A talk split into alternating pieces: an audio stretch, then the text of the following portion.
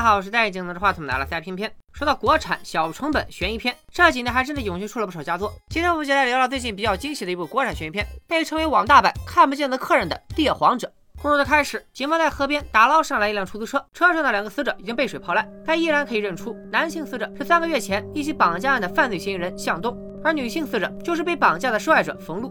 向东三个月来一直被通缉，没想到早已惨死河中。警察们在河边紧张办案，而在暗处，一个网络主播却将一切进展同步直播。与此同时，咱们的男主袁春旺登，咱们的男主林超凡登场了。他是一家家具厂的老板，只见他为妻子做了一顿精致的晚饭，还说这是他们的最后一餐。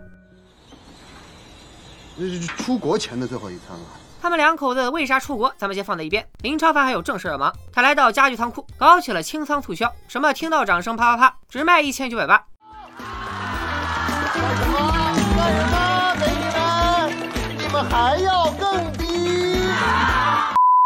大妈们被忽悠得一愣一愣的，但事情似乎并没那么顺利。有人突然闯了进来，还出示了警官证，瞬间吓跑了差点付钱的大妈。来人正是刚刚在河边观察完尸体的女警官。女警表示，在三个月前的绑架案中，女性被害者冯露生前是林超凡的秘书，而林超凡此前的不在场证明存在问题，需要重新调查。林超凡有点不耐烦，因为他岳父约了他们夫妻二人吃饭。但面对调查，他不得不把事情经过重新讲一遍。三个月前，也就是案发前两天，林超凡和自己的秘书冯露在 KTV 招待缅甸人吴老板。吴老板是卖木材的，林超凡的家具厂刚接到一笔来自澳洲的大订单，需要从吴老板这里进原料。没想到澳洲的订单突然被取消，但吴老板这边的原料却不能退货，林超凡只能连夜去骗澳方中间人喝酒，希望能够挽回订单。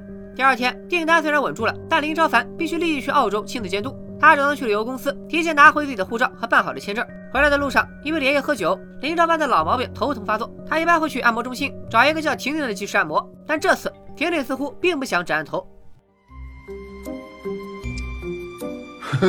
哥是头疼，哥肾挺好的。婷婷一看，干脆亲手给林超凡传了个球。林超凡吓得赶紧让婷婷停一停。婷婷向林超凡解释，之所以这么做，是因为她那个开出租的男朋友借了高利贷还不上，被逼无奈只好来卖。林超凡答应借钱给她，并且表示：“你放心，我这个人做事就讲究两个字，诚信。”没想到林超凡屋里的事情被婷婷的同事看见了，又传到了婷婷男朋友的耳朵里，而这个男朋友正是片头那个绑架犯向东。林超凡不知情，下楼就上了向东的出租车，被向东按在车里，说啥都要揍他一顿。好在向东的债主追了上来，林超凡这才趁机逃跑。可是到了家，林超凡才发现刚才装着护照以及公司文件的公文箱落在了向东的车上，他只能打电话问出租车公司，根据记下的向东的车牌号，查到了他的联系方式，打了过去。我黑道白道都是认识人的。你信不信？北新桥桥下十点过，太晚了吧？桥上可以吗？向东约了林超凡在大桥下见面，表示既然你睡了我的女人，怎么也得赔个二十万吧。他随手烧掉了林超凡的一张文件，还要押送他回家，以便找到他家的位置，明天来拿钱。在车上，林超凡的妻子唐曼打来电话，暴露了林超凡明天将要去澳洲的事。林超凡表示，他这个人最讲诚信，绝对不会少了向东的钱。放心吧，兄弟，我这个人做人做事啊，最讲两个字，诚信。但向东也还是记下了林少凡家的地址，并且发现了林少凡家小区监控坏了的事。这小区也是正风客，你说你把这种通知摆在小区门口，不就相当于告诉路过的不法分子，快来呀！你进来干啥？我们都拍不到。第二天，林少凡到了机场才想起来，被向东烧掉的文件需要重新准备，于是通知了秘书冯路去家里拿，但一切都晚了。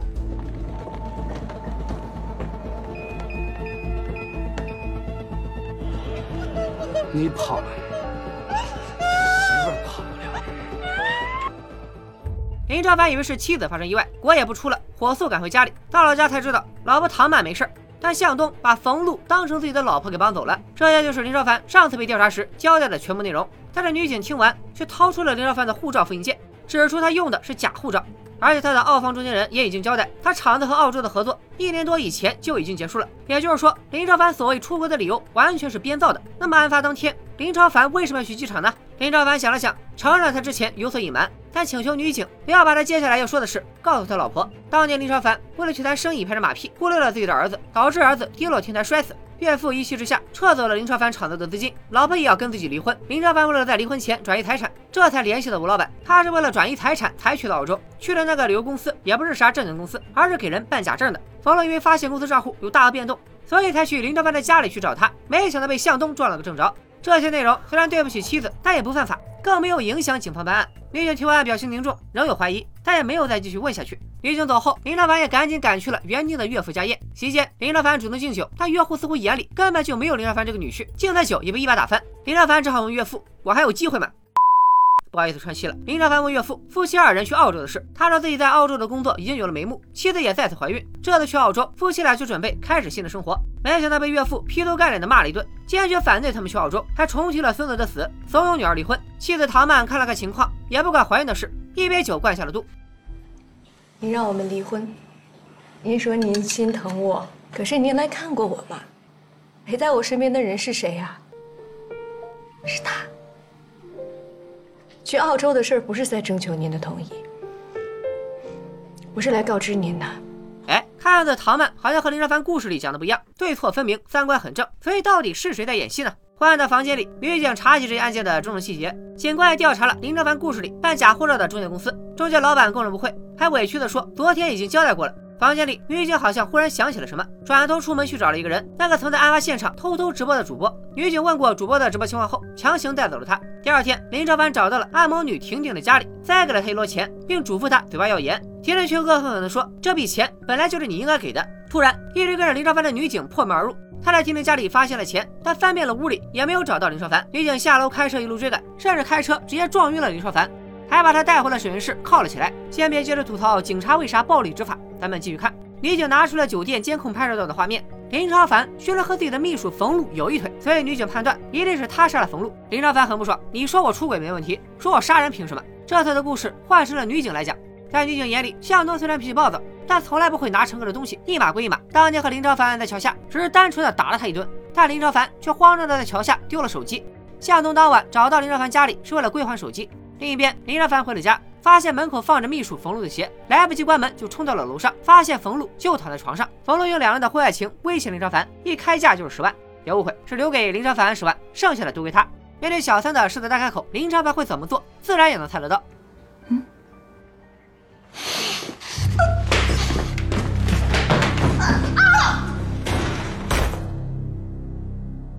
冯路跌落楼下。恰巧向东推门进来还手机，发现了尸体。林超凡只能悄悄偷袭，杀了向东灭口。林超凡装成向东的样子，带着两具尸体，把出租车推进了河里，伪造成了意外事故的样子，然后又去机场，故意在镜头下露脸，制造了不在场证明。女警的故事讲完，林超凡犹豫了一下，竟然再次认罪。他承认冯路确实是他杀的，不过不是谋杀，而是意外。但这次似乎他没有了更多解释的机会。对着他说。接着直播信号，林超凡的认罪过程像全程直播，逛街的、吃饭的、网吧里面等明线的，全都停下来听到了林超凡说的每一句话。警察不会用直播软件拍摄审讯，所以这个女警也不是个真警察，她只是个警察学校的学生。她把林超凡关在这里，只为了一件事。我本来可以亲手结束了你，给我哥哥报仇，但是我知道我不能。女警就是向东的妹妹向晴。向晴前不久得了很严重的心脏病，从小相依为命的哥哥虽然没钱，但还是坚持给妹妹看病，所以才会欠下高利贷。没想到却命丧林超凡手下。好在案发三年之后，向晴收到了慈善机构的捐款，完成了心脏起搏器的手术。手术成功之后，向晴私自展开了案件调查，并开始精心筹备复仇计划。审讯室里的林超凡反应过来了一切，刚才已经认罪的他，这次反而沉重的告诉向晴，他讲的故事没有证据，甚至时间点也可能对不上。林超凡之所以这么自信，是因为他根本就没有杀向东。林超凡告诉向晴，他不仅没有杀向东，甚至连向晴的手术费也是他捐助的。那天晚上，他和向东达成了新的交易：向东为林超凡隐瞒杀人、销毁证据，林超凡帮向东还高利贷，还会资助他给妹妹看病。向东虽然正直，但妹妹危在旦夕，他根本没得选。第二天一早，向东开车拉走了冯路的尸体，可惜在处理尸体的路上，向东发生了意外。